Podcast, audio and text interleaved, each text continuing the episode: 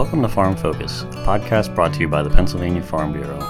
On this week's episode, we sit down with Travis Laverty, firefighter of the Bainbridge Fire Company.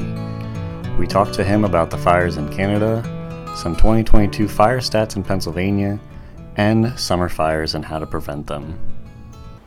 What's going on, everybody? David here, back again with another podcast for you guys. This time, I have a reoccurring person with me, Travis Laverty. Travis, how are you doing today? Good. How about yourself? I'm doing all right. We're talking again about fires, barn fires specifically, and fires in Pennsylvania. Those of you who don't remember, we had Travis on last time, and we discussed this a little bit. Travis is a firefighter, and you are a captain, am I correct? Just got promoted up to assistant chief. Assistant chief. Year, yeah. There you go. I thought you got promoted. I think last year. Yep. Last time I almost called you chief by accident instead of captain. I gave you a free promotion. But Travis serves in my local town's fire company, Bainbridge Fire Company, 71. Okay, I almost called it 76. It's gonna get yelled at. But great guy. Does a lot of great stuff around the community. I do have a few statistics for you here about some barn fires and some incidents that happened in the past year in 2022. Before that, something else I did want to talk about, since it's a little time sensitive, and maybe you do want to talk about this as well, the fires that are going on in Canada.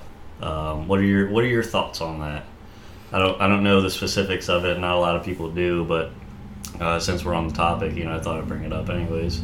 Yeah, just from seeing it, all over all the social media outlets, it's definitely crazy. To have a couple hundred different fires going at one time is pretty remarkable. I mean, one is hard enough to take care of, let alone, you turn around and you got one over your shoulder that's burning too. So it just... It makes the whole game a whole lot tougher to play, and you gotta take in a lot more consideration as to what your plan of approach is and what your needs are at that point. So they definitely got their hands full, and hopefully they can bring all that together here faster than what we think they can. Yeah, I can only imagine. I'm not a firefighter myself, but I see and know what you guys go through. And, one house fire, even one small fire is, something that's pretty important and pretty, I don't want to say difficult, but it's, you can't mess around with it. You can't just say, oh, the oven's on fire, let's just, sit around or whatever. Right. And now something on this scale, I mean, what was it, in the middle of the week here recently, we were seeing the clouds of smoke down here in central Pennsylvania, and that just shows you the magnitude. New York was even worse, actually, if you've seen some of the pictures online. Yeah. It was just incredible, but just the sheer amount of people that need to be involved with it and what needs to be done. I know you're not a wildlife firefighter specifically, but do you know some of the some of the steps that they are most likely taking right now to help combat this? Right now, they're just trying to get ahead of this and to get a break in the forest floor. They put up buffer areas and what they call, I think it's fire alleys or something like that, that they cut into the brush. That way that they have a area that's the buffer area between where the fire is going and where the fire will be heading towards. They take all the undergrowth out of the situation. That way, hopefully, it stops the fire. And sometimes they work, and a lot of times when it's a really big fire, they do not work. So here's to hoping that they can try to get that under control and hold their own on this. But they definitely have their hands full as of now. Yeah, absolutely. I mean, it's pretty hard on that magnitude, and I know what you're talking about. I've seen it before where they almost make a barrier. They basically take out the material that would burn around it, basically, to help stop it, so it just literally can't burn anything more. Right. And I mean, when it's at this magnitude, you have to take a lot out to build that barrier. Even on a small scale, like a farm, if like a hayfield caught on fire, you got to start trimming it down ASAP if you want to try to go that route. If not, you're losing acres and acres of land right there in the blink of an eye. So last year, I think I touched on it in our last podcast, that we had a brush fire last summer, and that same thing. It was a hayfield. Mm-hmm. It was cut. However, it was still, all pretty fresh hay that was burning rather quickly. And the farmer did come out with his tilling machine on the back of his tractor, and he was able to till the ground and put a stop to it, because if not, it would have burned for quite a while, like the whole field, but he stopped it with probably just over half of the field being burnt. So it definitely comes to help when the farmers are on the same page as the firefighters and trying to stop these things and have the right tools at hand. Yeah, definitely. Like you said, even though they have it cut down, just barely off the ground, it'll still catch it easier than, still if it's up high. So that only shows, even if some of these people in Canada are cutting these, whatever it is, brush, trees, whatever, even if they cut it down to the ground, it still might catch on fire. Turning subjects a little bit here, I do have a few statistics of certain deaths in different areas. It looks like different townships for some species that happened in 2022. Let me read with this one right here. May 28th in Bethel Township, Pennsylvania, they had a death of 20 chickens. This is an interesting one. Have you guys ever run into an incident where you had a barn fire or something close to that with chickens involved? Absolutely, yes. Now this is going back a number of years, but there was a chicken house fire in our first due area, and it was just on the outskirts of town. And when they got there, there was fire venting out of the one corner of the barn, so it was well advanced fire to begin with. I believe what had happened was the power went out, and when the power came back on, it started, like, they had an issue with one of their fans, which caused the fire, and then it just rapidly spread through the barn. And when they got there, they were able to save 3/4 of the barn, and it was full of chickens at the time. Mm-hmm. So where they were able to stop it, there was chickens that were still alive that had, one side of them would be completely burned off, all the feathers are burned off. Mm-hmm. The other side was perfectly fine. There was a number of chickens that were killed in the fire. However, it would have been much worse had the response time not been as fast as it was. So, and, there was a loss of life of the chickens, but at the end of the day, the bigger picture was that 3/4 of the barn was saved, and 3/4 of those chickens were saved as well. So every little bit counts, and every second counts when it comes to a fire. Yeah, definitely. And, how do you guys deal with, again, let's just say chickens in specific, like you can't really move, especially if it's a barn full of chickens, you can't move all of those chickens to the pace of the fire. Is it more you're just going in there and trying to put the fire out versus moving them, or? That's correct. When it comes down to it, like humans, we'll go above and beyond our scope of practice to save a human. We do the same for animals, but comes to a point in time where the risk has so many hands, right? And the risk between animals and humans are a little bit different. Don't take me wrong. Like we want to save every living being that we can, but we go to great lengths for humans. We do our best for animals, but we take a look at the bigger picture when it comes to them. And it was definitely taken that morning, because they they went in there, they knew that there was chickens in there, and all they worked at was getting the fire out as quickly as possible.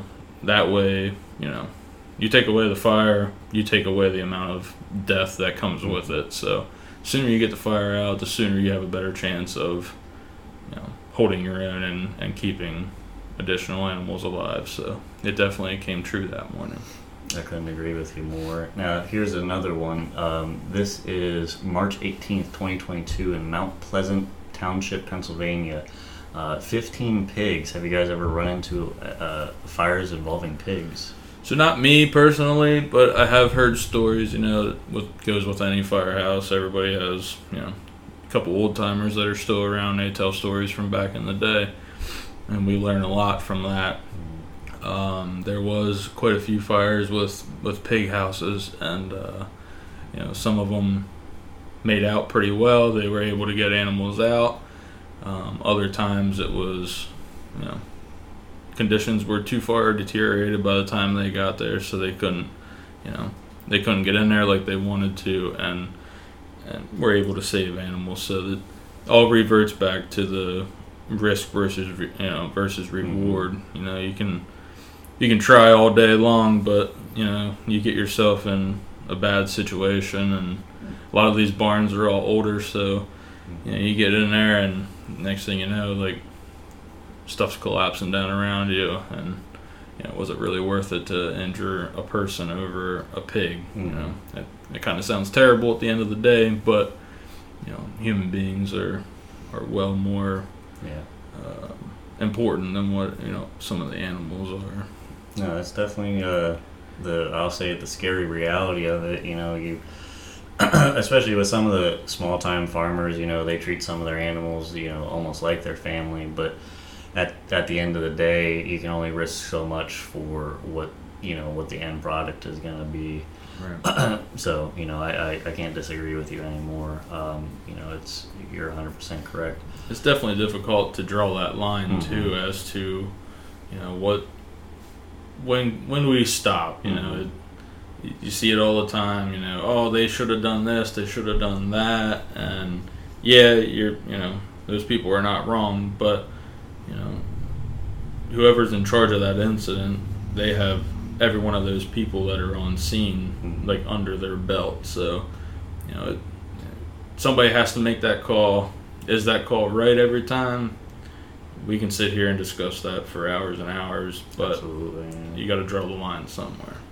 Yeah, you're not wrong at all. You know, it, especially nowadays, like, we see it on social media, just you know, I say the constant almost bickering that goes back and forth, you know, something that a fire company will put out there, or just anybody in general, you know, here's what we want to try to save, or here's what we were able to come out of it. And, you know, you got every Joe Blow imaginable going, why don't you do this, why don't you do that? And it's like, all right, well, you know, unless you were there doing it, you know, you don't really understand it, and you don't know what's going on there. Is there a million things you could have done differently? Potentially, but, you know, when it comes down to those last-second split decisions, you know, there's only so much you can do. The human mind is only capable of doing so much. Right, right. Yeah, and with that, you know, a little off-topic, but for all those people that have something to say, something that would have helped differently, something that would have been better, go to your local firehouse, go to your local EMS station, fill out an application, and join, see what it takes, and see what all is entailed, because anybody can Monday quarterback anything out there, mm-hmm. but once you get into it and see the other side of things, mm-hmm. it starts to open your eyes as to what all it takes. No, I'm glad you said that, and that's something I almost said myself. You know, it's the grass is always greener on the other side. You know, you can, like I said already, you can tell somebody how to do so many different things, so many different ways, but until you do it, until you experience it, to me, you truly never know. And even when you do start doing it, again, you'll even ask yourself, could I have done this? Could I have done that? You know what I mean? Yeah. So it's always a constant battle, but like I said, you guys do phenomenal work, and you always do great stuff. I'll end with one more statistic here, just to help wrap it up a little bit. So another big animal for Pennsylvania, cows. February 1st, 2022, in Bedford County, there was a death of 90 cows. Now, not cows specifically, but that was a lot. I think, you know, 90 cows, that's a big herd to me. Yep. What if you experienced it, what was the biggest barn related instance that you went through, and how did you guys deal with it? And, you know, just run us through it if you don't mind. I mean, I don't have numbers off the top of my head for anything that I've been in, you know, had to deal with, but cows are by far, I think, the hardest because they're very stubborn, you know, and when they're in some type of, you know, distress like that with fire going on around them, they don't like to cooperate. They're kind of like a toddler, you know. You tell them to do one thing, and they'll do the next three things not even close to what you're trying to get them to do. So I would say cows for sure are definitely a whole lot harder than all the other animals that you deal with. And with that, you know, we can try as hard as we can, but there's sometimes, I mean, a person is not going to move a 1,000-pound cow around too easily. So, and that comes back to the whole, where do we draw the line? You know, obviously we try our hardest to save every life possible, but there comes a time that, you know, you have to. If the cow's not moving, you can't do much about it. Right. Yeah. So it definitely gets difficult with the bigger the animal. You know, pigs we can get them to move a little better, but goats, stuff like that, you know, you can get them to work with you, easy. But trying to move a cow is pretty difficult. Yeah. Well, so I guess one last thing, Travis. It is summertime. It's getting drier out there. Do you have any tips, word of precaution, any words of advice, I guess, for people out there when it comes related to fires? I know we touched on it the last podcast, housekeeping, which is a very touchy subject. You know, everybody's always busy, and I understand that there's a lot that goes into a farm and, you know, raising animals and all that good stuff, but the better that the housekeeping is, it takes away that fire risk, you know. If something starts, you know, it spreads through the path of least resistance. So if you take that, you know, debris that's laying on the floor for the past 5 years, you know, that stuff's going to go up like a matchbox. So you keep everything, you know, as neat as you can, you know, and I understand that it's hard to take care of that type of stuff at the end of the day, but in the long run it could save you, you know. It could save your business, could save your, you know, livelihood and all that. So I'm going to revert to that housekeeping every time, I think, just to, you know, you definitely help yourself by taking care of that. Yeah, I think so. I think that's very important, just taking that, you know, a couple of seconds to clean up, because a couple seconds could save, like you said, not only your business but your life. And I think that's a lot more important than a couple of seconds.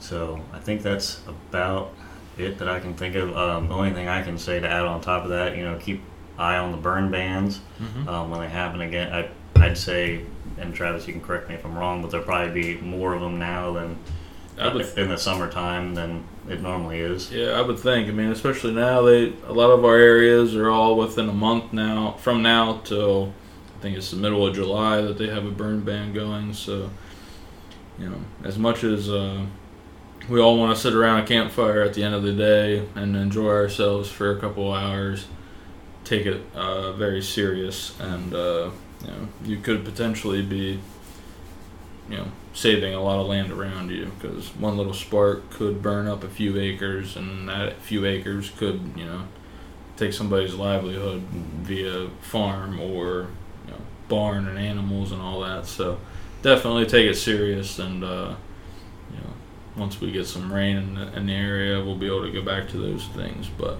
take it serious for this time period, and we'll be back before you know it. Awesome. Well, Travis, I thank you not only for coming on the podcast, but for what you do for our community and communities surrounding us.